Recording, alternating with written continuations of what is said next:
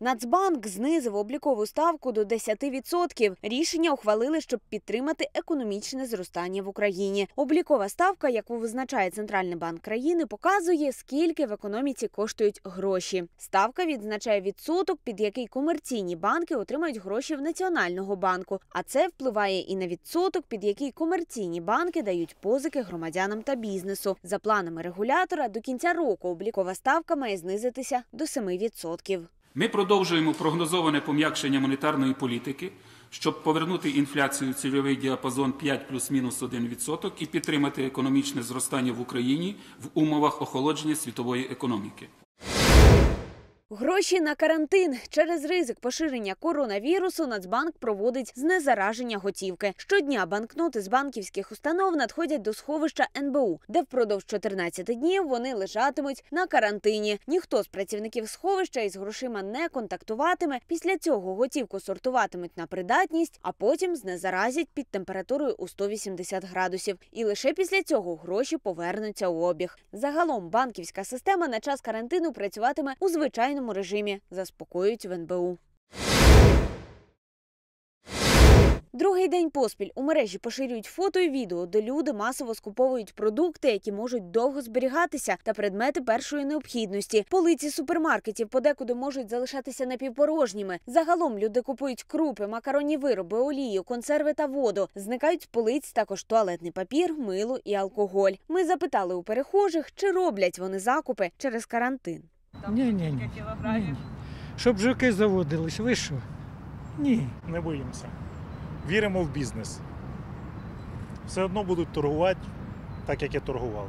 Та я поки не бачу підстав для серйозної паніки, чесно кажучи. І, по-моєму, у мене там база недалеко. Якщо, то я встигну затоваритись. Забить весь балкон гречкой. Характер паники будет действительно безмерный, потому что степень недоверия нашей медицине и нашему правительству очень высокая. Поэтому каждый будет спасаться как может, и это будут локальные, просто созданные людьми локальные проблемы. Гречка пропаде, чи там папір туалетний. Ну, якщо пропаде той ну, туалетний папір, можна не знаю, там, в душ сходити. А гре- замість гречки можна не знаю, картоплю зробити. Закупи точно не буду робити, але чаще, частіше буду руки мити. У мене все є, мені нічого не потрібно. Я купляю, пом- як треба, я би купляю. Не треба, не купляю. Я йду, з- хотіла сходити до кіна, але не можу, тому що закрит кінотеатр. Укрпошта під час карантину працюватиме у звичайному режимі, доставлятиме пенсії та грошові виплати, а також продовжить приймати і відправляти посилки в Україні та за її межами. Про це йдеться у заяві компанії щодо протидії поширення коронавірусу. Однак керівництво Укрпошти попереджає, на час введення карантину в навчальних закладах може бракувати персоналу на певних відділеннях. Однак підприємство буде робити все можливе, щоб такі випадки були винятком та мінімізувати можливі незручності для клієнтів. Укрзалізниця дозволила частині співробітників працювати з дому. Мова про фахівців, котрі не залучені до безперервного виробничого процесу і дотримання безпеки руху. Вони матимуть право працювати дистанційно, заявив виконувач обов'язків голови правління компанії Желько Марчак. Крім цього, перевізник зобов'язав працівників скасувати або відтермінувати закордонні відрядження та за можливості проводити робочі зустрічі в режимі онлайн-конференцій. Пасажирам поїздів рекомендують контролювати свій фізичний стан за необхідності вимірювати температуру і за найменших ознак респіраторного захворювання самоізолюватися і викликати лікаря.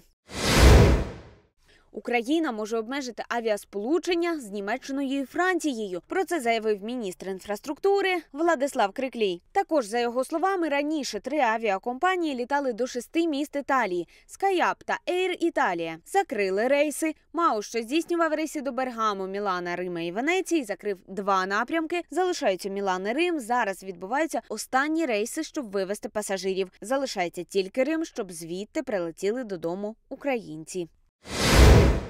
Німецька авіакомпанія Люфтханза з 29 березня по 24 квітня скасує 23 тисячі рейсів через коронавірус. Процес відбуватиметься послідовно в системах бронювання. Пасажири будуть проінформовані про зміни і варіанти перебронювання. Йдеться в заяві групи компаній. Коригування розкладу польотів на період після 25 квітня проведуть пізніше. Пасажирам, які планують поїздку у найближчі тижні, радять перевірити поточний статус рейсу перед вильотом.